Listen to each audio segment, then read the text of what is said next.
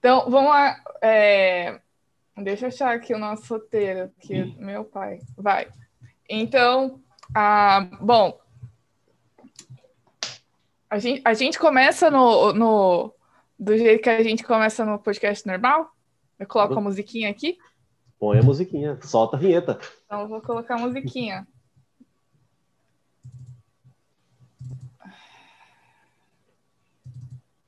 Eita, pega. Peraí. Tem direito a tudo aqui, até o eita pega. Muito bom. Espontaneidade é tudo. É que meu computador tem muito, tem pouca entrada USB porque eu preciso. Vamos ver se dá certo agora. Quem sabe alguém que já entrou aqui, está nos, nos assistindo, está vendo as nossas limitações técnicas, se pode nos patrocinar, ajuda nós aí, dá um estúdio pra gente. É, gente, tá fácil. Vai que cola, né?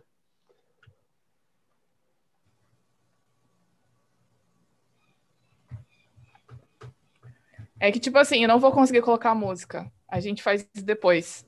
Porque eu realmente não vou conseguir colocar o meu HD para pegar a música, colocar no meu computador e depois tá a câmera, tá microfone e tá o mouse conectado nas três entradas que eu tenho. Então... Faz parte. Faz então parte, vamos lá, a gente coloca a musiquinha na edição depois. A gente coloca a entrada. Vai, Vinícius. É, então vai lá. Um, dois, três. Eu começo, né? ah. Olá, aqui é a Maura e a epigenética é uma genética diferente. Olá, aqui é o Vinícius e o olho pode até não vir e o coração pode até não sentir, mas se o DNA percebeu, meu amigo, a coisa vai ficar diferente. Pessoal, bem-vindos à nossa live do Origens Podcast. Estamos muito felizes para o pessoal que está assistindo agora e o pessoal que vai assistir a partir da sexta que vem e o pessoal que vai ouvir a gente no Spotify também. É muito bom estar tá aqui. Lembrando que essa live faz parte das comemorações do primeiro ano do Origens Podcast. Era o plano era fazer no domingo passado, mas por causa do Dia das Mães não, a gente preferiu puxar para frente, né, para a gente deixar mais livre o Dia das Mães. Então, a gente escolheu um assunto bem legal, um convidado especial para estar com a gente. Já vamos falar quem ele é para vocês, é, para a gente poder fazer um evento bem legal. Mas esse não é só mais um episódio do Origens Podcast, né, Vinícius? Claro, com certeza. Esse episódio aqui vai ser especial por vários motivos. Primeiro, porque é uma live Segundo, porque eu já estou até vendo aqui a galera começando a se movimentar no chat. A, gente aceita Pix de um real, com certeza. Se cada um que estiver assistindo contribuir com um real, acho que a gente consegue comprar um mouse, talvez, por enquanto, ainda não. Estamos chegando lá. Daqui a pouquinho, quem sabe, a gente monta o nosso estúdio e aí a gente vai conseguir fazer episódios cada vez mais níveis profissionais, porque vocês merecem. E como vocês merecem realmente, por estar nos ajudando, estar é, assistindo ajudando a compartilhar, ajudando no nosso objetivo de divulgar a ciência, espalhar para o pessoal aí, muitas vezes o que está restrito só à academia ou poucas pessoas têm acesso. Então, nesse nosso um ano de aniversário, a gente vai fazer igual ao supermercado. Nós estamos fazendo um ano, mas quem ganha o presente é você, ou pelo menos três de vocês. Nós temos a Maura fazendo a cara de quem está passando vergonha alheia. Não se preocupa, não. Com as piadas do Vinícius. É uma gravação de podcast como qualquer outra, com, com todo direito às piadas ruins. Eu espero que vocês não saiam por causa disso. Diz os meus alunos que isso é legal. Alguns até preferem que eu seja. Não desiste da gente, por favor. É legal, às vezes, o pessoal, os alunos ficam perguntando. Assim, eu começo, já entro na sala, eles falam assim: professor, conta alguma piada. Eu falo, gente, não é assim que funciona, tem que estar inspirado, tem que baixar assim, a inspiração. Do meio da aula, eu vejo um, algum assunto que me dá umas ideias doidas assim, é, a gente fala. Mas nós temos então três brindes, eu já vou mostrar para vocês. No decorrer de toda a live, a gente vai fazer os sorteios desses três brindes. Um deles é um lançamento novíssimo. Olha aqui, um baita de um livro. E para você que acha que nós estamos, estaríamos é, incentivando a Terra plana, eu vou ler um pouquinho do que está aqui atrás. Já a primeira frase começa o seguinte: Nem Cristóvão Colombo, nem seus contemporâneos pensavam que a Terra fosse plana. Não obstante, essa curiosa ilusão permanece até hoje firmemente estabelecida com a ajuda dos meios de comunicação, livros didáticos, professores nas escolas de todos os níveis e até mesmo historiadores sérios e honestos. Depois eu posso até falar um pouco mais. Esse livro, Inventando a Terra Plana, é de um historiador chamado Jeffrey Burton Russell. Ele vai bem a fundo na história e ele vai mostrar o que realmente essas pessoas antigas pensavam sobre a Terra plana, se é que pensavam sobre a Terra plana, como que surgiu essa história que eu já li aqui. Eu vou mencionar a palavra que foi colocada, é uma ilusão. É óbvio que a gente não vai defender esse grande absurdo que é a, a ideia da Terra plana, mas é, ajuda um pouco a gente entender como que desenvolveu esse pensamento, como que chegou até hoje e aquilo que começou talvez com uma piada ou com uma desinformação e você vai entender mais quando você ter acesso a esse livro. Hoje tem gente defendendo isso seriamente. Isso é uma coisa que preocupa bastante quando a gente vai divulgar a ciência de verdade. Então fica aqui a dica para você que deseja adquirir esse livro, se você não tiver a sorte de ser um dos dois contemplados. Nós temos dois livros aqui para sortear para vocês. Esse é um livro pela, é, foi emitido, emitido não, né? Como é que é a palavra? Faz isso. Foi publicado pela SCB, inclusive, Vinícius, deixa eu te interromper, assim, lógico, como sempre, mas é... mesmo? Pode falar. Né? a gente agradece a, a, a SCB por ter apoiado a gente com esses livros é, para a gente poder sortear para a galera daqui. Inclusive, eu fiz uma live no YouTube com, com o Michelson, né? A gente conversou uh, sobre o conteúdo do livro e o Michelson contou um pouco a respeito das questões que são tratadas pelo livro. Então, se você quiser, por exemplo, ah, sei lá, no final do, do podcast você não ganhou no sorteio, que a maioria das pessoas vai acontecer isso.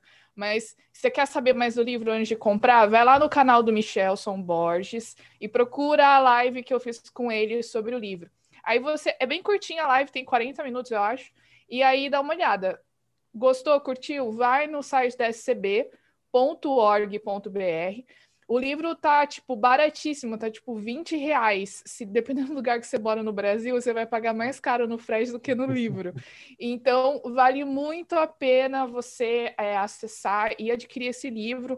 Ele tem uma ótima qualidade, né, Vinícius? O acabamento dele é muito bom.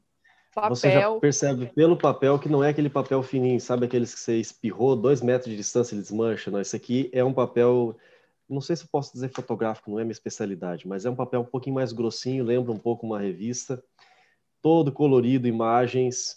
Eu já abri aqui, mostrei a. Estou vendo a cara do Galileu aqui, por exemplo. Deixa eu ver se eu acho uma outra imagem. Muito bem ilustrado, olha só que bacana. Vale a pena a gente se aprofundar um pouquinho nesse conhecimento. Aí a próxima vez que alguém falar para você que a Terra é plana porque você coloca uma régua e você vê que o limite do mar está retinho junto com aquela régua, aí você pode não rir da cara da pessoa porque às vezes é feio, né? Mas pelo menos você pode contrapor os argumentos da maneira mais adequada. Né? Muito bom. Que mais, Vinícius? Tem mais uma coisa que é exclusiva aí, né? Que é novidade. Essa eu queria também. Olha lá, eu acabei de colocar no chat lá do, no YouTube o site scb.org.br, onde você pode encontrar esse livro. Mas deixa eu mostrar aqui então, eu só fiz um spoiler agora há pouco para as pessoas que chegaram mais é, pontuais no começo da nossa transmissão. Nós temos uma caneca especialmente feita para este momento, para este dia. Eu vou mostrar só um pedacinho, ó, vai chegando assim pela beirada da imagem. Essa caneca. Já é mostra é logo, gente. Acho que a Maura tá com mais ansiedade que o pessoal que tá vendo. Você já viu, Maura? Eu já te mandei foto dela. Não, eu sei, mas eu quero ver, ué. Saiu, saiu do, do forno é, na sexta-feira, então fazem dois dias que ela tá aqui comigo. Tá aparecendo aqui, ela tem o nosso logo do, do Origens Podcast. Essa nem a gente tem. Eu tô tendo ela aqui na minha mão, mas ela Eu não consegui ver ainda. pouco tempo. Eu gosto de, de fazer o pessoal ficar ansioso, assim. Eu fico nervosa. Vai. Ainda bem que tô longe. algumas coisas eu não posso mais, algumas brincadeiras eu não posso mais fazer depois que a gente juntar de novo, mas por enquanto eu vou aproveitar. Então vamos lá. Aqui está a caneca Origens Podcast. Você Ai, vai poder linda. tomar o seu café, a sua cevada, o seu chocolate quente, seja lá o que você gosta de tomar numa caneca. Água, pode ser, tanto faz. Com o nosso logo Origens Podcast, algumas das principais mídias em que a gente está, Facebook, é, Instagram, Spotify, YouTube, os quatro botãozinhos. Claro que você já conhece, acompanha o nosso trabalho. Você sabe que a gente está em todas as plataformas, no Deezer, no Google Podcasts, Apple Podcasts, estamos em, em tudo que é lugar. Até no e-mail, no, no Gmail. Ó, esse já é aquele momento que a gente fala de todas as mídias sociais. Manda lá alguma mensagem para a gente, coloca a hashtag Origens Responde, ou marca a hashtag Origens Podcast, ou manda um e-mail para origenspodcast.gmail.com. De vez em quando a gente entra lá para ver se você mandou alguma coisa. E você vai ter hoje, um de vocês vai levar isso aqui para casa do outro lado da caneca esse vai ser o nosso convite.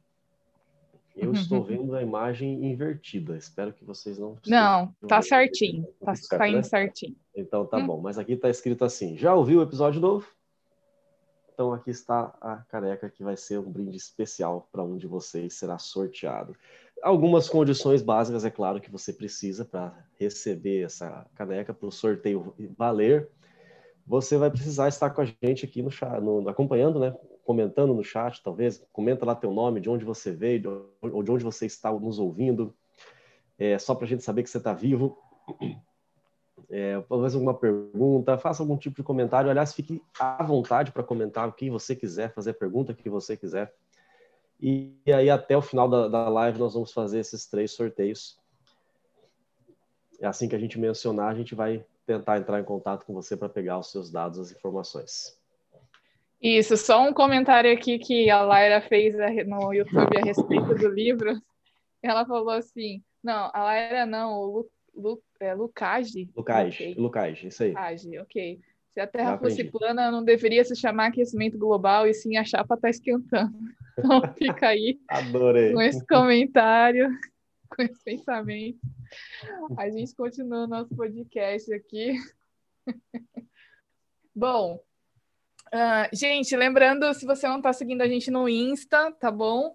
É, segue lá o nosso perfil, se inscreve aqui no canal e para você ficar sempre por dentro dos nossos novos episódios. Também no Spotify. Além do Spotify, a gente está no Deezer, a gente está até no Amazon Music. Então, a gente está em várias plataformas para você poder ouvir. Lembrando também que essa live ela vai ficar até uma hora disponível depois do encerramento. Ah, então, porque às vezes tem gente que chega atrasado para ver, então você pode voltar a assistir desde o começo, e aí a gente vai uh, tirar ela do ar para voltar a disponibilizar na sexta-feira como um episódio normal do Origens Podcast, tá bom? Agora, Vinícius, aproveita o nosso convidado que ele está aí, já está esperando um tempo. Coitado, Thiago. Fala quem que, quem que é o Thiago na fila do pão. Então, nós vamos atualizar esse ditado agora. Quem é o Thiago na fila da vacina, né? Agora sim, é verdade. Muito bem, nosso grande convidado que aceitou estar aqui com a gente, ficar quase meia hora só ouvindo a gente falar um monte de blá blá blá e quando não começa. Muito obrigado por estar aqui com a gente, é o Dr. Tiago Alves Souza. O Dr. Tiago, ele é especialista em epigenética e vai comentar é, para a gente conversar com a gente, responder as suas perguntas também aqui nesse episódio. Ele é biólogo, também ele tem formação de mestrado e doutorado em genética. Então, ninguém mais especialista para poder falar sobre assunto que é, esse assunto que é alguém que conhece da genética muito mais do que acho que nós dois juntos, né, Maura? Com o Dr. Tiago também atualmente ele é professor universitário no NASP. Dr. Tiago, Fique à vontade para fazer as suas considerações iniciais. Se você tiver uma frase bonitinha, igual a gente fez no começo também, uhum. pode falar, dê os seus cumprimentos para a galera. Mais uma vez, um agradecimento muito grande aí no nome do Origens Podcast pela sua participação. Boa tarde, Maura. Boa tarde, Vinícius. Eu que agradeço o convite. É um privilégio pô, participar aqui do podcast. Então, com o meu aniversário, parabéns. A galera que está acompanhando também aí. É, e eu estava me divertindo, tava com vocês aqui, estava me divertindo. Suas piadas aí, Vinícius. Achei interessante. Não risado sozinho aqui. Mas a gente bater um papo sobre epigenética agora, entender um pouco do, do impacto da epigenética na teoria da evolução, bater um... e vocês estão no chat, participem também, né? Comentem aí que daí vocês enriquecem o podcast. Exatamente. É, deixa seu comentário. Se você tiver eventualmente alguma pergunta, deixa aí também, porque a gente vai inserindo essas perguntas aqui no meio do nosso bate-papo. Né? Uh, então, já vamos começar, é, Tiago, porque assim, eu acho que a primeira vez que eu vou falar de epigenética, eu estava é, pesquisando no referencial teórico da, da minha tese. E assim, eu, eu, eu trabalhei com poluição, né? Poluição e saúde, e aí já, ti, já tem assim estudos mostrando esse efeito da epigenética na saúde das pessoas, né? Só que com o tempo eu fui estudando e eu fui vendo que, tipo, nossa, tem muito mais coisas relacionadas à epigenética. Mas vamos explicar para o pessoal que está tá vendo a gente, que de repente é o primeiro contato ou não sabe direito o que se trata, o que, que exatamente é a epigenética. Beleza, galera. Então, é, vamos começar pela palavra, né? Epigenética. O prefixo epi significa acima de. Então, quando a gente fala de alterações epigenéticas, mecanismos epigenéticos, a gente está falando de alterações na estrutura do gene. Tá? O gene, lembra que é fragmentos, trechinhos do DNA. A gente está falando de alterações, mutações no gene, na estrutura. A gente está falando de alterações que estão acima desse nível. Como seria isso, então? Seriam, na verdade, alterações de natureza química que vão influenciar na expressão dos genes. Então, não vai alterar a estrutura dos genes, mas sim como eles são lidos, como os genes são expressos. Daí a gente entra no campo da epigenética. Tá? Então, bem rapidinho, assim, bem simples, mas a gente vai se aprofundando com o tempo aí.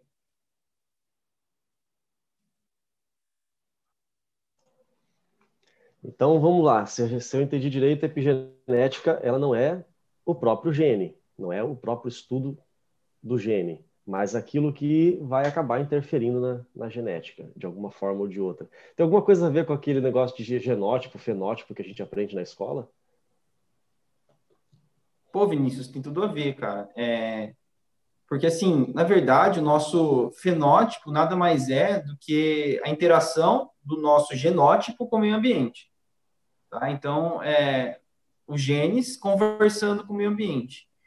E nessa conversa dos genes com o meio ambiente, a epigenética tem tudo a ver, né? Porque uh, essas alterações epigenéticas, falei para vocês, que estão uh, no nível químico, né, que alteram a expressão dos genes, elas podem ser influenciadas por fatores ambientais, pelo é, hábitos, rotina. Então, que você cultiva durante sua vida de hábitos, sua alimentação, tudo isso pode influenciar também essas marcas epigenéticas. E, gerar alterações no, no fenótipo, né? Então é uma tem tudo a ver com essa questão de genótipo e fenótipo.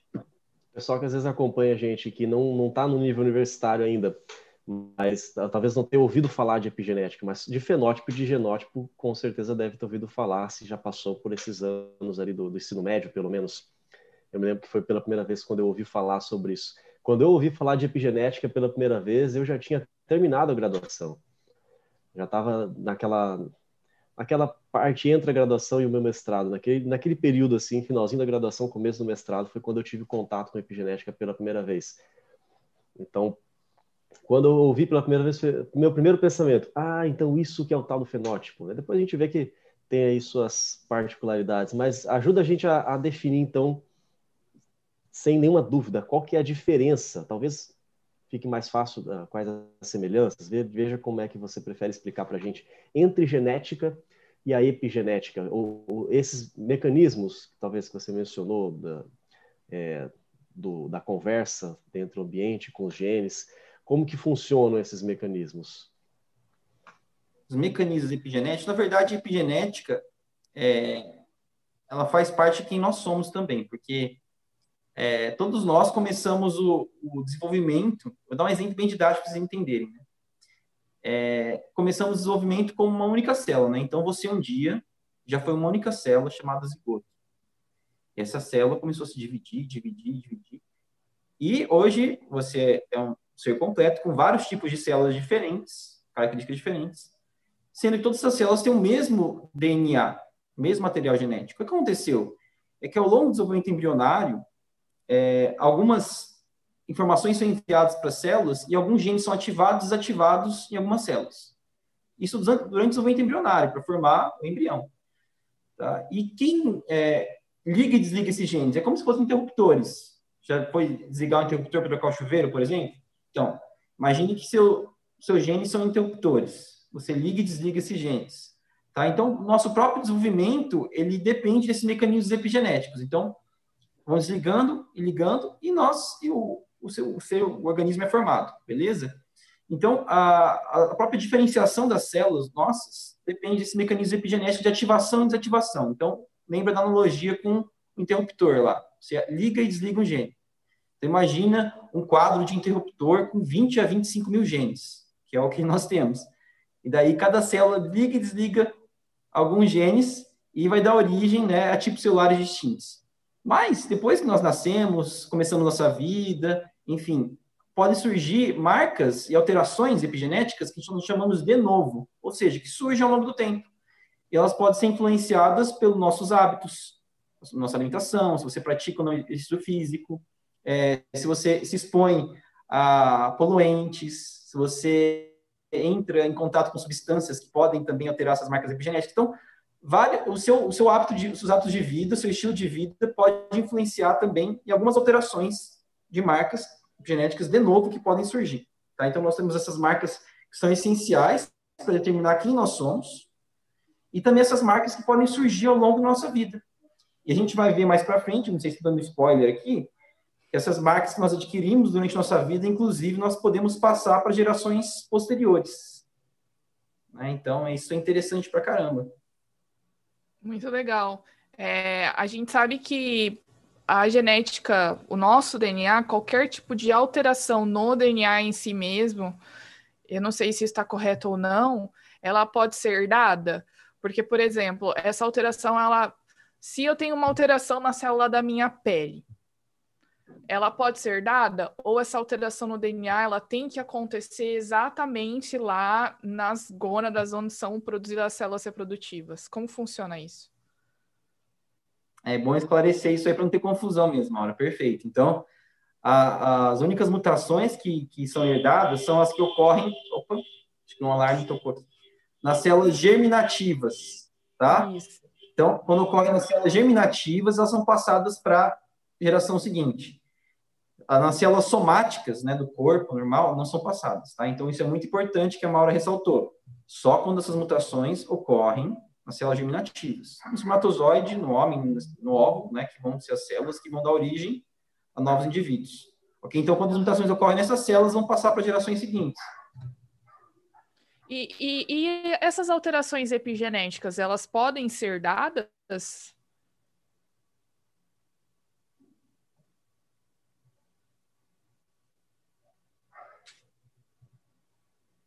Que deu uma travadinha. Oi. Opa. Vocês estão me ouvindo? É isso aí. Quem sabe Agora trava ao vivo. É, a minha câmera pode, desligou, pode assim, apagou. É. Não, não, mas a, a, pergunta que eu fiz é: beleza, então você está esclarecendo que as alterações no DNA elas são herdadas se essas alterações aconte a, acontecerem na célula germinativa, né? Que são mais conhecidas como é, óvulo espermatozoide. E as alterações epigenéticas? elas podem ser dadas também? Podem, isso é interessante pra caramba, porque assim, é, essa, geralmente, quando a gente forma os gametas, a tendência é que, tipo, essas marcas epigenéticas sejam dizer, apagadas e comece com uma folha em branco, mas não é isso que acontece sempre. Então, marcas epigenéticas adquiridas ao longo da vida, é, seus hábitos, enfim, estímulos que você recebe ao longo da vida, podem sim ser preservadas nos gametas isso pode ser passado para a geração seguinte. Então, olha que louco. É, o que você faz hoje, seu estilo de vida, as escolhas que você faz, faz hoje no dia a dia, podem ter um impacto nos seus filhos, nos seus netos. Tipo, você já parou a pensar nisso? A epigenética mostra louco. isso. É muito louco isso, né? É, tem, tem uma, uma pergunta aqui uh, que é da. Uh, a sopa, a sopa sobrenatural de Darwin. Então, ele, ele diz, pergunta o seguinte: tudo o que interfere na codificação genética é epigenética, tanto fatores ambientais como genes reguladores, defeitos, mutações, ou é, são coisas diferentes? São, são coisas diferentes. Nós temos, por exemplo, é, regiões do nosso, nosso genoma que nós chamamos de é, regiões reguladoras, cis e trans, que não são regiões gênicas, mas vão influenciar nos genes. A gente não está falando de epigenética, está falando de regiões mesmo que tem esse, esse papel de regulação, tá bom? Então, é, tem regiões específicas que vão enviar é, promotores, enfim, que vão aumentar a expressão de um gene específico, inibir essa região, essa expressão. Então, nós temos vários níveis de regulação, tá? A, a regulação epigenética seria uma delas, tá? Onde esses grupamentos químicos iam influenciar na expressão de um gene ou de outro. Eu gostei demais dessa pergunta da, da sopa sobrenatural de Darwin. Aliás, esse A Sopa Sobrenatural de Darwin resgatou algo que fazia muito tempo que eu não via. Alguém falando que eu pareço com Homem-Aranha. Misericórdia. Vinícius parece Homem-Aranha. Deixou o comentário lá. Faz um bom tempo que eu não, eu não ouço Eu sou a Mary Jane, prazer. Pois é, desde a época do ensino médio, né? foi quando eu estava no ensino médio, que foi quando saiu os filmes do, com o Tobey Maguire. Esse que é o bendito Homem-Aranha que dizem que eu pareço, né? Lá o pessoal já perguntava, cadê a Mary Jane? Pois bem, tá aí a Mary Jane, ó. É, é quase Nossa. Mary Jane, é Maura Edwarda, sei lá, qualquer coisa parecida. Ai, meu pai. Mas eu gostei dessa pergunta, especialmente por uma, uma partezinha, logo a primeira palavra. Eu costumo falar em aula que a gente tem que fugir dessas, de todas, todo tipo de generalização, ou quase topo de todo tipo de generalização. Quase sempre que você vê numa pergunta, pode ser do Enem, pode ser de vestibular, ou qualquer coisa parecida, é, tudo que é, somente, exclusivamente, sempre, nunca, essas palavrinhas que generalizam um conceito, em ciência, quase sempre vai estar errado. Então, quando você perguntou ali tudo que interfere na codificação genética é epigenética, não, tudo não. Então, alguns mecanismos sim, alguns mecanismos não, como o professor. Só, só uma adenda aí, né? Tem outras questões aí, Vinícius, que foram colocadas. Ela colocou outros, né? SNPs, né? Para quem não sabe que é, que é um SNP, é um polimorfismo nucleotídeo único. Quando tem uma variação no único nucleotídeo, indivíduos, é bem interessante. A gente utiliza muito SNP para identificação, tá? Inclusive, eu também trabalho é, como perito criminal. A gente utiliza marcadores STR, SNPs para identificação humana. Tem aqui, eu colocou microRNAs é, também, que tem papel de regulação.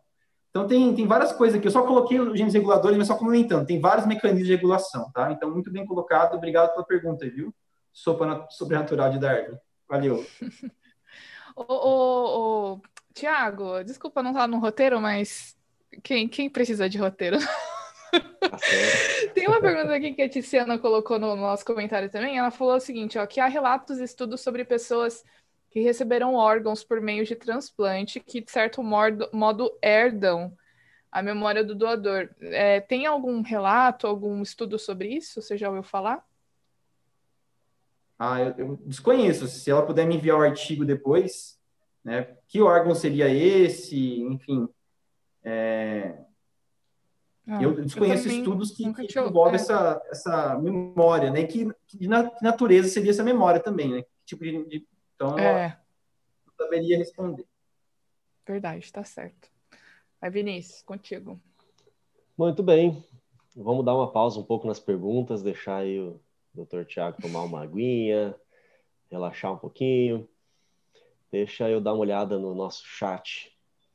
Eu, eu quero, de novo, agradecer a presença de vocês. Algumas pessoas aqui que eu fui marcando já estão ouvindo a gente de Goiânia, de Maceió, de Belém, de Vitória da Conquista, de Vitória, é, do estado de São Paulo, de Toledo, no Paraná.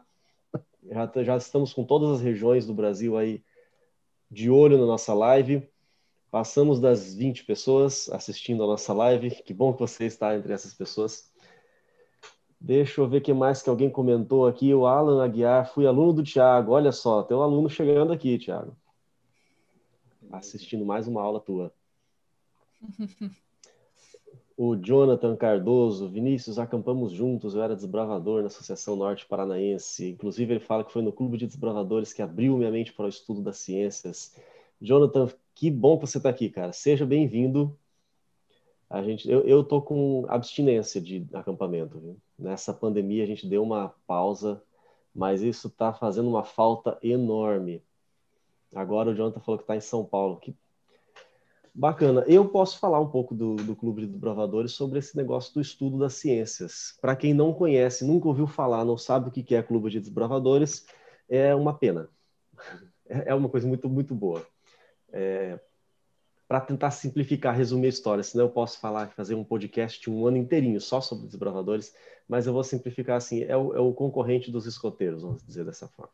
A maioria dos desbravadores vão querer me apedrejar por falar isso, mas eu realmente não tenho problema nenhum em comparar com escoteiros, a gente trabalha quase com o mesmo público, métodos um tanto quanto parecidos, mas a gente vai atuar com a criançada, vai fazer acampamentos, vai fazer passeios, instruções ao ar livre, e algumas dessas também sobre ciências. Por exemplo, a gente aprende sobre química, aprende sobre física, sobre biologia, de diversas formas diferentes. É, eu já gostava de ciência antes, até mesmo de ter idade para ser desbravador, mas eu também tive um interesse aguçado quando eu comecei a passar por alguns desses estudos mais específicos. Isso é muito bacana, que bom ter esse testemunho teu ali também. E antes da gente partir para as próximas perguntas, acho que está na hora de fazer sorteio, né, Maura? Já pode fazer algum? Opa, já pode, já. já acho que já pode sortear o primeiro livro. Ixi. Como é que nós vamos fazer esse sorteio? Você vai falar o nome aqui. O primeiro livro nós vamos sortear já, então. Um Inventando a Terra Plana. Deixa eu pegar esse que está dentro do plástico aqui, ó. Bonitinho. Esse aqui vai ir pelo correio para alguém. Vamos ver quem é que vai ser, que vai receber esse livro? Alguém que já comentou alguma coisa, alguém que já perguntou alguma coisa? Posso falar o, o sorteado, o primeiro sorteado? Vixe, lá vem agora. Emoção, ansiedade. Então, quem vai ganhar o primeiro livro, Vinícius? Mostra de, de novo a capinha aí, para o povo ver.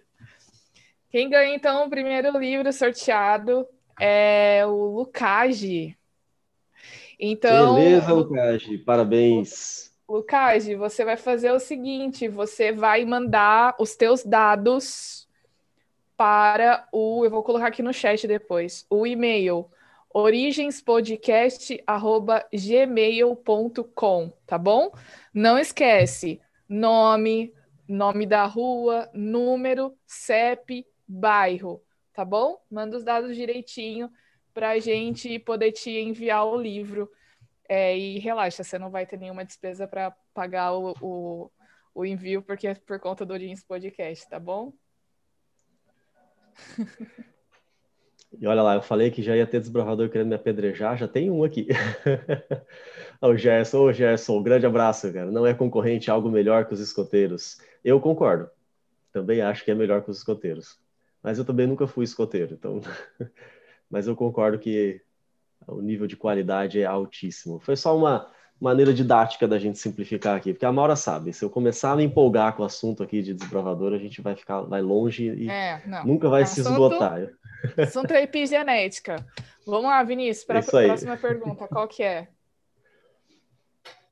Eu tô olhando aqui o chat, a galera tá comentando bastante, estou gostando de ver a interação com vocês. Ó, o Alan falou que tirou 10 na prova do Thiago, merece a caneca.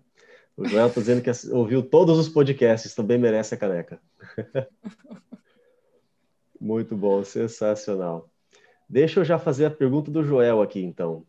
Que ele falou: ó, ainda estou no início da graduação em Ciências Biológicas. Será que poderia fazer o TCC sobre esse tema? E aí, professor? Tema extremamente promissor, viu? Legal. Falar sobre. É o tema da live, né? Influência da epigenética sobre a teoria da evolução. Pô, é um assunto extremamente promissor atual. Então, eu encorajo aí. E se ele precisar de alguma ajuda, puder ajudar, pode entrar em contato comigo depois. Vai ser um prazer. Falar nisso, Thiago, é, qual que é, como que o pessoal pode entrar em contato com você pelo seu Instagram?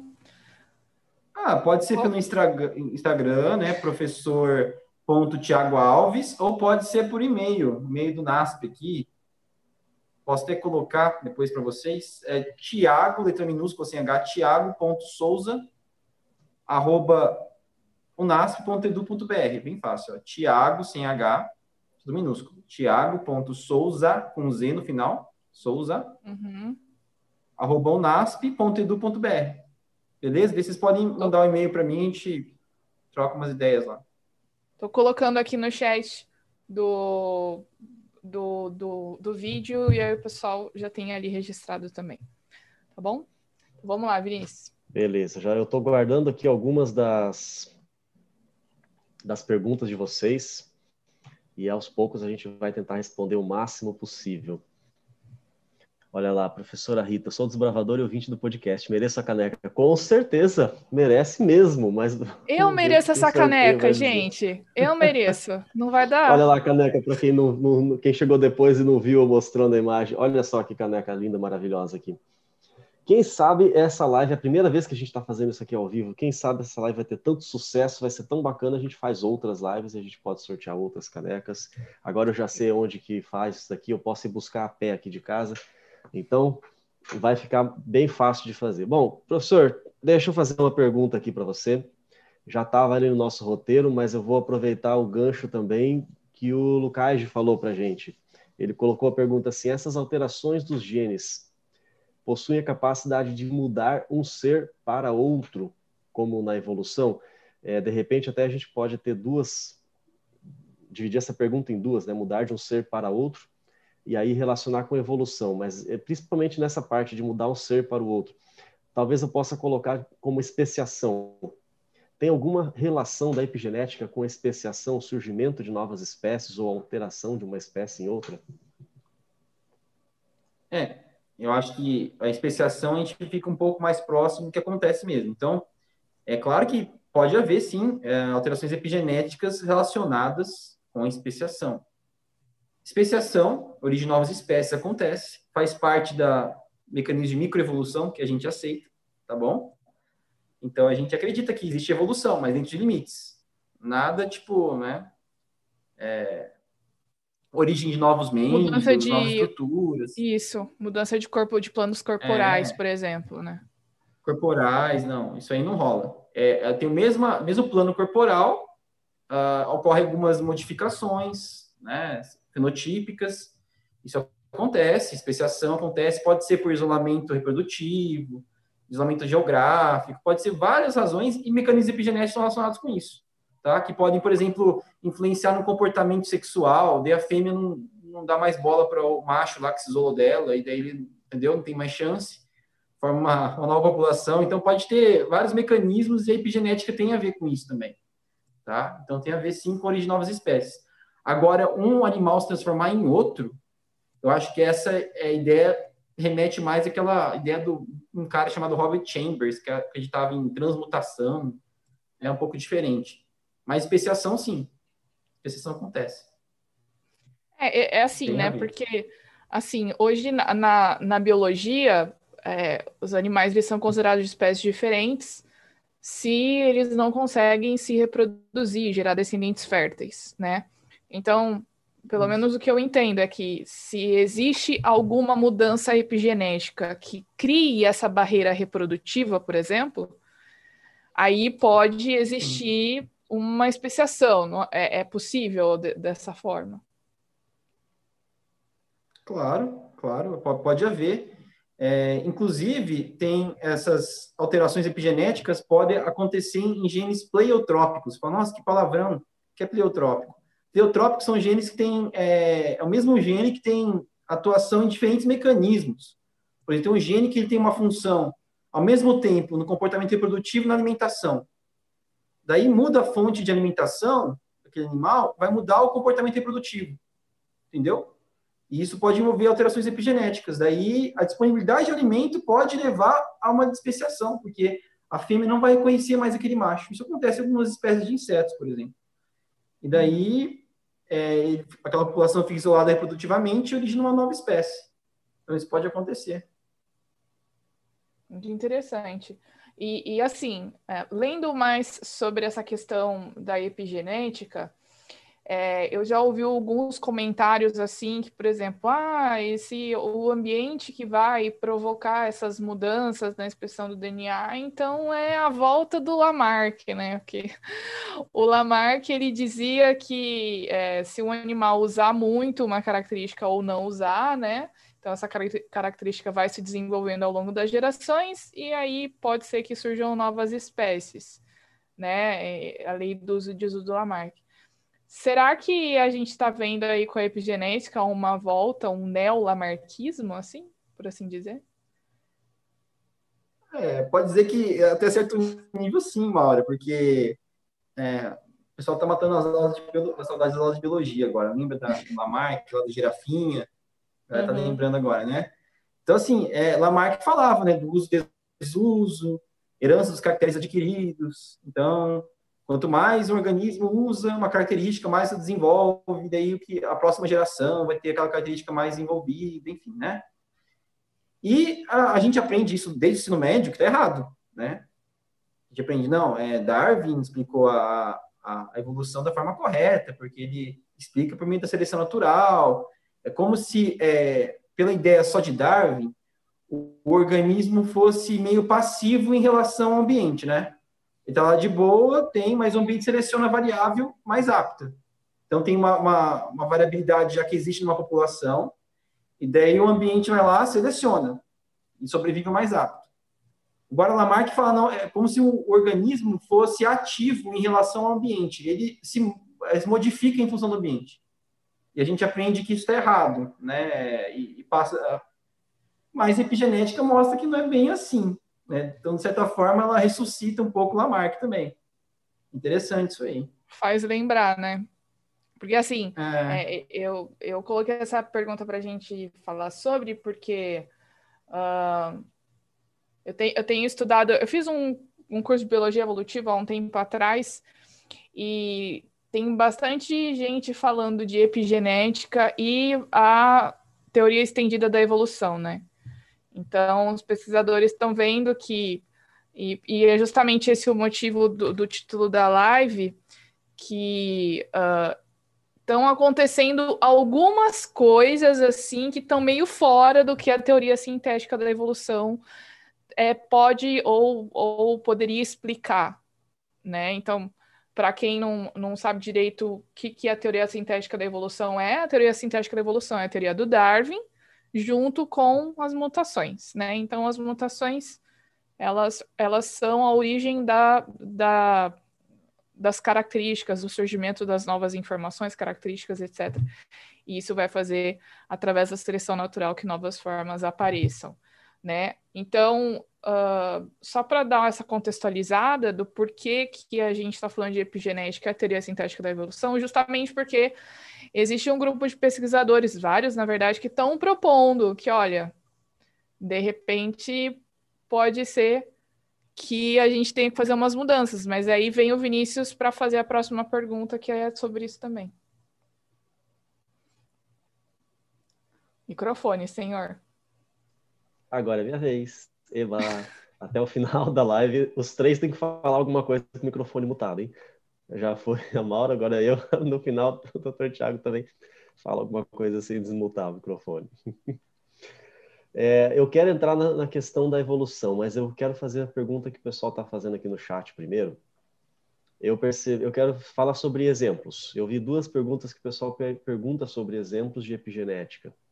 A Laira lá atrás, faz um tempinho já, ela perguntou quais exemplos de epigenética já bem estabelecidos que nós temos nos humanos. E de repente pode ser um gancho para entrar na pergunta que a sopa sobrenatural de Darwin falou ali qual mecanismo de epigenética a medicina pode usar hoje? Você tem algum exemplo? Então, quais exemplos que eh, nós temos nos seres humanos e o que, que como que a medicina pode usar isso? Ou se não é possível usar? Pergunta. Como eu disse, é, a epigenética ela faz parte de quem nós somos, né? Então, um exemplo básico que a gente podia citar são nossas células. Nosso corpo, ele funciona né, as células graças à epigenética, porque ela vai ativar e desativar genes específicos em cada tipo celular, e isso faz com que o nosso corpo funcione da forma correta. Então, nós somos o que somos também graças à epigenética, tá? Então, a genética aliada à epigenética. Agora, em relação a exemplos práticos, a gente pode citar uma área que vem crescendo muito, daí tem vários exemplos, é, que é a nutrigenômica também, que é como os alimentos influenciam o nosso genoma, e daí envolve um pouquinho da epigenética. É, então, tem até nutricionistas que oferecem um, fazem testes para ver é, alterações ou predisposições genéticas e alterações epigenéticas que podem influenciar na dieta e daí tem uma dieta mais adaptada. Ah, nós temos tudo isso. E nós temos também estudos analisando não só ah, os nossos genes, mas o que nós chamamos de epigenoma. Nossa, epigenoma, o que é isso? É o conjunto de todas as alterações epigenéticas do nosso genoma. E por que isso é importante? Que isso vai determinar a forma como os genes são, são transcritos, né? Então, é, o que está sendo produzido a partir da informação que você tem. Então, o epigenoma. Então, é, existem exames para ver alterações, por exemplo, metilação, que é a alteração mais estudada, é, quais genes estão metilados, quais genes estão desmetilados. Isso pode estar associado, muitas vezes, a uma predisposição para câncer, tá? para algumas doenças. É, inclusive, já foram é, catalogadas várias alterações epigenéticas associadas ao, a, é, ao início de um câncer, né? potencial de origem de um câncer, associado a mutações também. Então, o epigenoma hoje é uma área muito estudada, tanto para nível é, estudo de doenças, né, para evitar, a nutrição, tá, é, estilo de vida. Então, tem vários exemplos aí, mas é uma área muito promissora e já tem sido incorporada na medicina, enfim. Tem um comentário interessante aqui do Ciência e Filosofia, ele diz eu diria que os mecanismos epigenéticos são mais importantes para a especiação que mutações. Mudanças induzidas pelo meio afetam toda a população. Tempos de espera para mutações benéficas são proibitivos. Realmente é, é, faz sentido, né? É interessante, mas aí que tá. A gente vai conversar sobre isso depois. Inclusive, no, quando o pessoal começa a falar sobre a teoria é, evolucionista estendida, né, que é essa proposta de associar, muitas vezes eles, eles separam alterações epigenéticas de, de genéticas como não tem nenhuma, nenhuma relação uma com a outra. Mas nós sabemos que existem algumas alterações epigenéticas que podem predispor alterações genéticas futuras. Então, não tem uma desconexão total, entendeu? É, então, se um gene está... pode transformar, por exemplo, uma região é, em um hotspot para uma mutação futura pode acontecer, então não é uma, uma independência total, assim, então, são mecanismos interligados. Uhum. Então, é, vamos comentar um pouquinho sobre essa questão da síntese estendida, uh, mas, mas antes, eu só lembrei de um assunto interessante que eu coloquei aqui para a gente falar, é que uh, eu lembro do, da questão da epigenética com os tentilhões aqui de Galápagos, né? Porque, enfim, aventou-se por muito tempo que as mutações eram responsáveis pela evolução.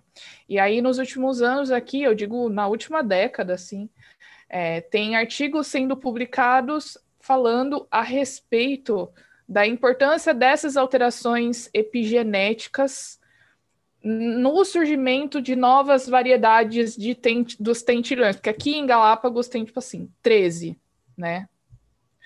Os biólogos evolutivos chamam de três espécies.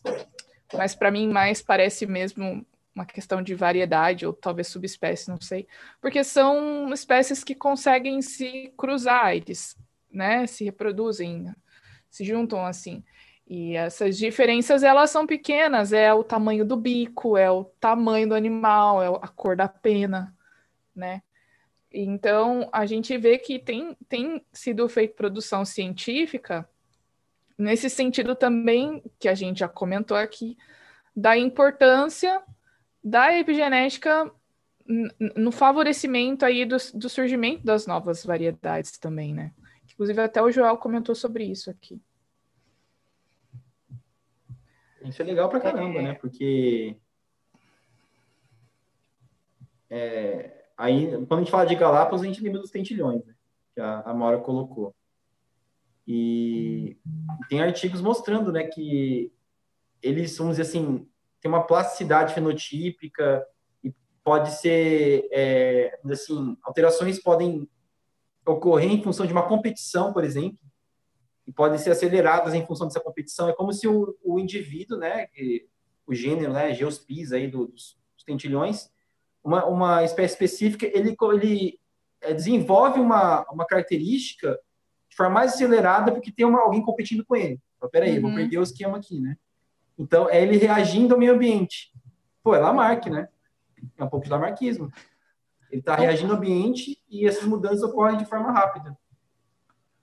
Uhum. É, é, eu li um artigo também sobre epigenética nas iguanas também. Então, assim, é, a galera está começando a fazer cada vez mais artigos para entender, uh, mais trabalhos para entender esse surgimento, né, das variedades diferentes. É, vamos então falar das, dessa. Na verdade, antes, né, Vinícius, acho que a gente podia fazer um, um o, o outro livro, né?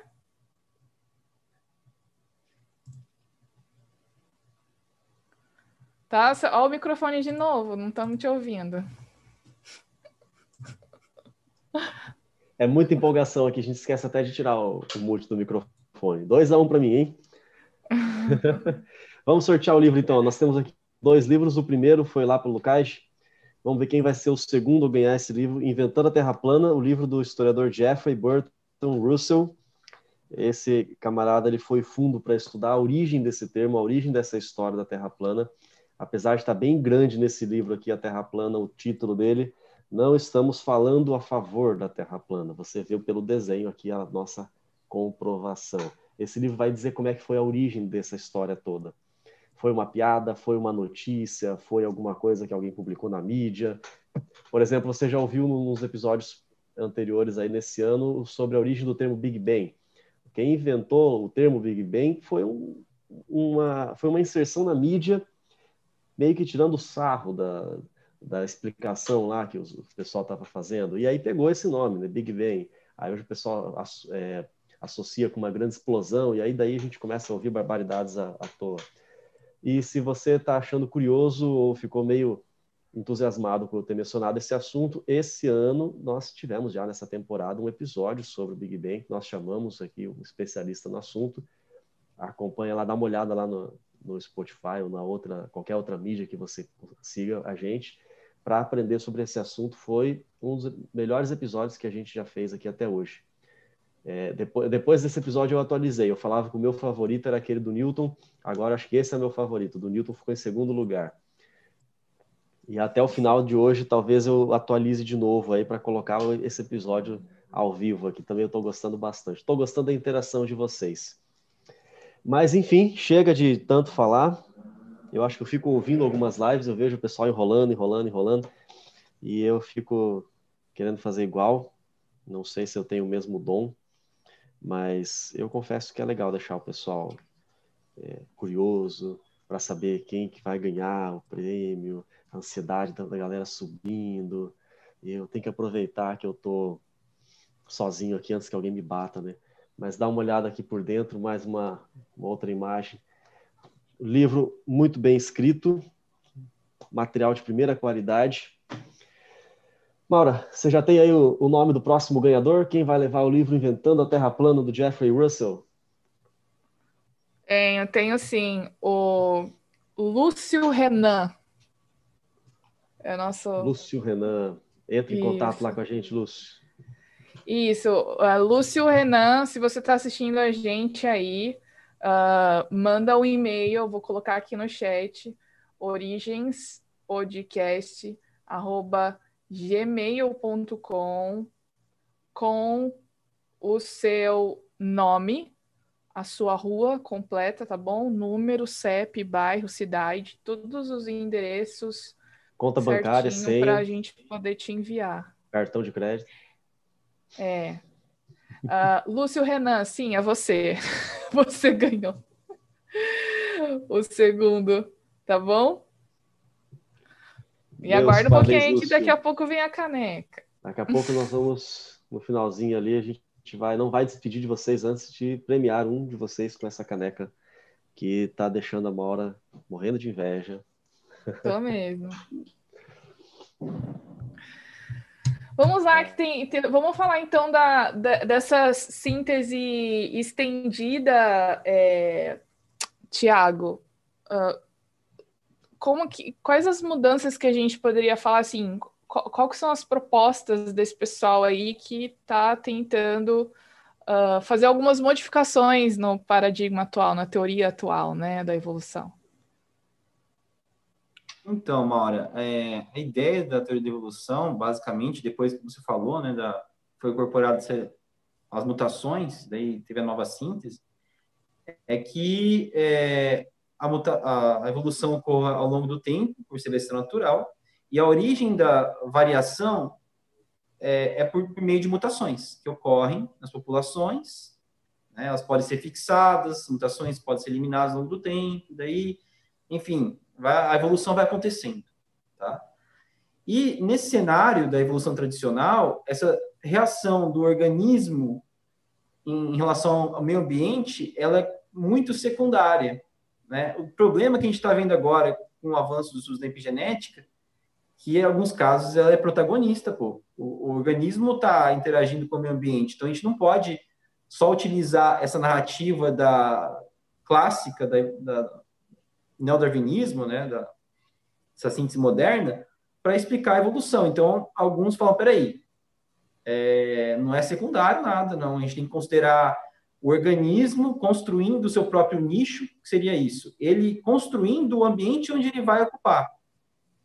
Entendeu? Então, ele não, o ambiente não seleciona apenas ele, ele vai modificar o ambiente. Ao longo do crescimento, do desenvolvimento dele também, ele vai se adaptar ao ambiente, vai ter uma mudança, tem uma plasticidade aí.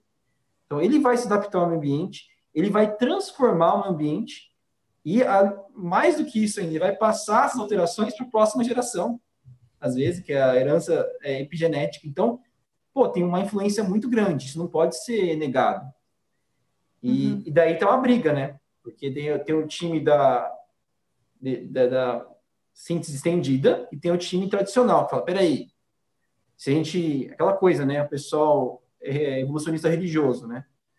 Não mexe na nossa teoria, porque senão vai aparecer a galera do design inteligente, aparecer a Maura lá, o Vinícius, começar a questionar a gente. Então, não toquem na evolução. Mas a galera fala, pô, peraí, mas não faz sentido a gente ignorar isso, a gente tem que, que atualizar, né? E daí o pessoal com medo que, que, que ideias tipo design inteligente, o criacionismo ganhe espaço, eles ficam brigando, falam, não, a gente não, não deve atualizar, não deve considerar isso. Uhum. Talvez seja também pelo fato de eles perceberem que se eles aceitarem essas ideias é, e, e irem a fundo, talvez isso possa comprometer, até certo grau, a uma questão cronológica que é muito sagrada para a evolução, evolução, né? Então, você não pode mexer com a cronologia evolucionista. Depois você destrói a narrativa, como se tipo, derrubasse o pilar do prédio. Então, eles ficam, peraí, o bicho pode pegar aqui, melhor a gente não falar sobre isso. Né? Uhum.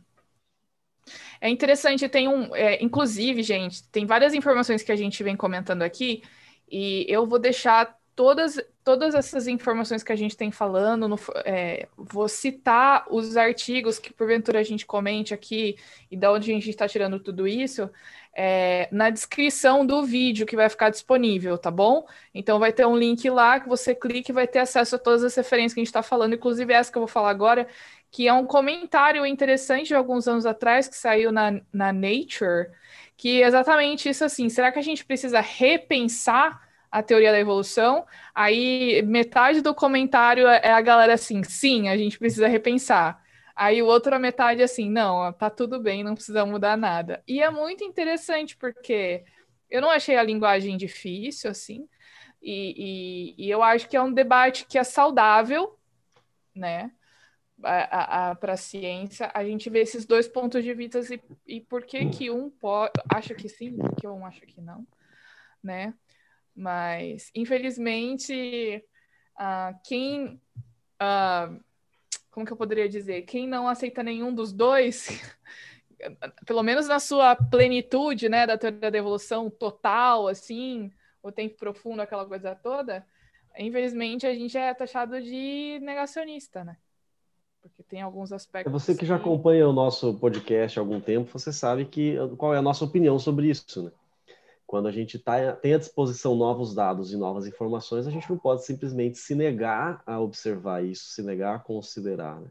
Não podemos ficar presos a uma ideia do passado como se essa ideia fosse completamente imutável e intocável, né? Se torna um, um dogma, se torna algo tabu praticamente. E está chegando um ponto que a própria teoria da evolução está se tornando esse, esse, dogma do passado, que não pode ser tocado. Isso é bastante complicado. A gente sempre defendeu a ciência como ela sempre foi. Né? Você tem à disposição as informações, tem os dados à, à sua frente, você tem que levar isso em consideração, você tem que repensar se for necessário, se for, se for preciso, reformular completamente a teoria. Isso já aconteceu em outras vezes, por que, que não poderia acontecer de novo, né? Ainda mais a gente vivendo numa época em que a tecnologia, o acesso a essa tecnologia, o compartilhamento de informações, tudo isso vem crescendo mais do que exponencialmente. Então, a gente não pode simplesmente se negar a olhar para essas informações. E eu quero aproveitar isso para já dar um gancho, que acredito que seja a última, última parte da nossa, a nossa live, desse episódio, que eu quero enfatizar esses desafios, vamos dizer assim, à teoria sintética da evolução. É, quais seriam os desafios que a epigenética traz à teoria sintética? Eu vou aproveitar aqui a pergunta que o quem que foi que fez aqui? Está nas minhas anotações. A sopa sobrenatural de Darwin falou alguma coisa agora há pouco sobre a, a teoria da evolução já ter dificuldade de explicar a anomalia das, da êxtase morfológica e o Tiago Leandro de Souza, ele mencionou alguma coisa sobre a origem da informação genética.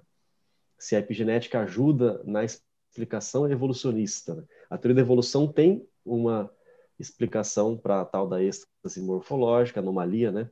E tem uma explicação para a origem da informação. A epigenética ajuda nisso daí, ou ela representa um desafio? Como é que pode ser a, a, o seu ponto de vista? Primeira pergunta eu não entendi direito. É estase? Deixa eu ver aqui. Ele falou da, da, da, teoria da evolução já ter dificuldade de explicar a anomalia da êxtase morfológica. Para ser bem sincero, também é um termo novo para mim. Eu não sei se, se eu saberia explicar isso dali. Qualquer coisa, a gente pede mais uma ajuda ali para a sopa sobrenatural de Darwin explicar um pouco melhor essa dúvida. É, se você quiser então, explicar melhor a, a essa questão aí, para a gente discutir depois. E a outra pergunta é muito interessante que, que foi feita também é, em relação à, à origem, né? De certa forma, quando você conversa sobre origem com um evolucionista, ele tem um pouco de alergia, assim, esse tema, não gosta. É, porque as origens realmente, ou falam que a evolução não, não trata de origens, né? É, é depois que surge a, a, primeira molécula que vai replicar, enfim. Então, quando você fala origem de informação, é uma coisa, um assunto que você, mas a evolução não, não trata disso. Né? A evolução trabalha com isso. A evolução trabalha depois que surge a primeira molécula replicadora, e daí começa a atuar a seleção natural, enfim. É, é, esses assuntos são empurrados para baixo do tapete. Mas, quando a gente fala de vida, vida não é matéria. Vida é muita informação complexa, especificada, associada à matéria. Tá? Então, de onde vem essa informação? É porque os mecanismos evolucionistas, eles explicam, basicamente, é, a questão da matéria, né? Agora, a origem da informação. De onde surgiu? É uma boa pergunta que nenhum evolucionista consegue explicar de forma satisfatória. Tá bom? Uhum. Isso é interessante. É, o pessoal está comentando aqui no, no, no chat que a estase, o ciência e filosofia, sem mudança ao longo do tempo, espécies que passam milhões de anos sem mudar. O problema contemplado ah, por tá, Gold na teoria dele do equilíbrio pontuado. Você estava falando tem saltos, né? Olha só, eu, eu estou errado aqui. Que bom, obrigado pela correção aí. Eu vou aprender também sobre esse assunto agora. Perfeito. Então, assim, é, por que ocorre essa estase morfológica? É, não ocorre mudança ao longo do tempo, é, como isso acontece ao longo da evolução, sendo que sempre ocorrem mutações, é algo difícil de explicar, como a é, sobrenatural de Darwin bem colocou aqui. É, ao longo de milhões de anos, como explicar isso? Inclusive, a gente vê fósseis, né, do passado que eram muito similares. Tem uma megafauna que nós conhecemos que é, tipo, animais que existiram no passado com dimensões maiores que os de hoje, muito parecidos né, com os de hoje morfologicamente, enfim, é bem interessante isso aí. São os fósseis vivos, então, né, é... Tiago? É, Quê? O, os fósseis vivos, fóssil, seu acanto, né, que foi descoberto. Isso, e essa semana eu estava lendo. Isso, o selacanto. E essa semana eu estava lendo que descobriram outro fóssil vivo, que, se eu não me engano, é de um, é de um quinidário ou uma anêmona que vive, tipo, bem fundo, assim. E aí foi a primeira vez que avistaram esse organismo, acho que foi com um submarino, não sei, aqueles de pesquisa, né? E diz que eu, olha, eu, assim, eu acho engraçado, né? Como que as coisas mudam assim ao longo de bilhões de anos e umas continuam as mesmas. 200, se eu não me engano, tá? Eu posso corrigir depois. Acho que 273 milhões de anos e o bichinho continua do mesmo jeito, né? Então, são algumas questões que a gente para para pensar, é. no mínimo. E eu já agradeço a atualização do termo, porque eu já, já, estudei, já conversei, já até ensinei alguma coisa sobre fósseis vivos, mas eu não conhecia o termo estase morfológico. Obrigado pela atualização ali. Muito bom. Inclusive, eu quero aproveitar é, o, a oportunidade que estamos aqui, e eu não tive tempo de ler toda, pelo menos alguém comentando completamente o trabalho, mas Saiu no Instagram do Serra Pilheira, aqui do Instituto Serra Pilheira, que a inteligência artificial desafia a evolução. O novo estudo usou ferramentas de inteligência artificial para revisar teorias já consolidadas. E olha só, o estudo mostrou pela primeira vez os períodos de explosão da vida, da extinção em massa e de intenso surgimento de novas espécies, e os resultados indicam que os eventos da evolução acelerada da vida não apresentam associação temporal com a maioria das extinções em massa que os precederam. Eu acho interessante também a gente ler essas pesquisas. Eu, eu admiro a coragem dos caras postarem isso, porque se a gente olhar os comentários, é a galera metendo o pau, falando que só falta agora falar que é criacionista, que foi Deus que fez, sabe? Então, eu acho, eu acho bem interessante assim e acho que a ciência vai estar tá mostrando aos pouquinhos, né, o que realmente aconteceu. Mas acho que é isso. Vamos então, Vinícius, é, encerrando nosso podcast. Uh, mas a gente não pode acabar ainda. não, não, é para acabar ainda, não? Eu, achei, eu, já estava quase com o botão aqui no, no deixar a reunião. Não, não acabou ainda, né? Pois é, né? A gente está prometendo essa caneca aí. É... E tem que, tem que sortear. Eu já fiz o sorteio, na verdade. Eu já estou aqui com a pessoa aqui ah, então agora Ganhou. é você que está deixando a gente ansioso. Vê se pode. As coisas se inverteram. Eu já fiz. Eu já fiz. E eu fiquei muito feliz com o resultado do sorteio, por quê? É, porque é uma pessoa que é fã do nosso podcast e ouve a gente faz tempo já e sempre comenta nos nossos Instagrams, nos nossos stories. É muito legal essa pessoa. Que bom. Acompanhe nossos posts, nossos episódios. Quem sabe no próximo sorteio você ganha também. É, isso mesmo. Não esquece, pessoal, que ganhou ó, o Kaji e o Lúcio Renan de mandarem os dados de vocês para origenspodcast.gmail.com. E quem ganhou a caneca, gente, quando receberem, vocês postem lá no Stories e marca a gente, tá bom? Ah, mostra lá para a gente postar no Instagram para o pessoal ver que a gente mandou mesmo, que a gente não tá dando os calotes. Ah, é então, tá. o ganhador aí. A Laira já comentou ali, ó, ó, Mauro, a Laira já falou ali, ó, Vinícius querendo sair para ficar com a caneca. Descobriu tudo já. Esse povo é muito esperto. A galera que ouve é. Origens Podcast fica, acaba ficando mais inteligente ainda, tá vendo? Então, nosso, a nossa ganhadora já revela aqui o gênero. A nossa ganhadora é a professora Rita, que ganhou a a primeira caneca do Origens Podcast. Ex... Primeira não, né? Porque o Vinícius já fez uma outra pra gente, pretinha, ano passado. Mas aquela é especial, é só nossa. Mas essa é só nossa. E Agora essa, essa aqui não, aí, essa é então... exclusiva para você, essa nem a gente vai ter, exclusiva para você que acompanha Isso. os nossos posts. Isso, então, professora Rita, que ela é de Viamão, no Rio Grande do Sul, é, manda aí no comentário para avisar que você está aí, porque se você não tiver aí, a gente vai sortear para outra pessoa, infelizmente. É, Dá um tá oi bom? aí, fala que você tá É, aí. Fala tá assim, eu aí. quero a caneca. Eu. Tá Já certo. respondeu aqui. Então, a gente manda para você, manda seus dados para o origenspodcast@gmail.com, tá bom? E aí a gente vai se falando. Tiago, muito obrigada por ter tirado um tempinho para participar com a gente. E foi Eu muito agradeço legal aqui. o convite, foi um prazer. Parabéns aí pelo podcast, viu? Maura e, e Vinícius aí, sucesso, um ano. E se convidar de novo, eu tô aí Pode deixar. para Na hora que a poder colaborar convida, com vocês aí. A gente já gostou na hora que você falou que, que trabalha com forense também. Esse é um assunto sensacional. Nós já tivemos dois episódios aqui o ano passado, foi excelente. E tem muito assunto para falar sobre isso ainda. Quem sabe não vai ser esse o nosso próximo convite. Já fica aí o spoiler. Ou Pode não, ser. não sei. A gente não fez convite ainda, estou pensando alto aqui. Mas vai ser um prazer muito grande tê-lo aqui de novo com a gente. Foi muito bom esse bate-papo. Eu gostei dessa experiência de fazer a live. Eu acho que o tempo passou muito mais do que a gente faz costumamente, costumeiramente no episódio. Mas não tem problema não. A gente vai disponibilizar depois. Lembrando você que talvez tenha entrado um pouco depois, está um pouco atrasado com o timing aqui da, do ao vivo.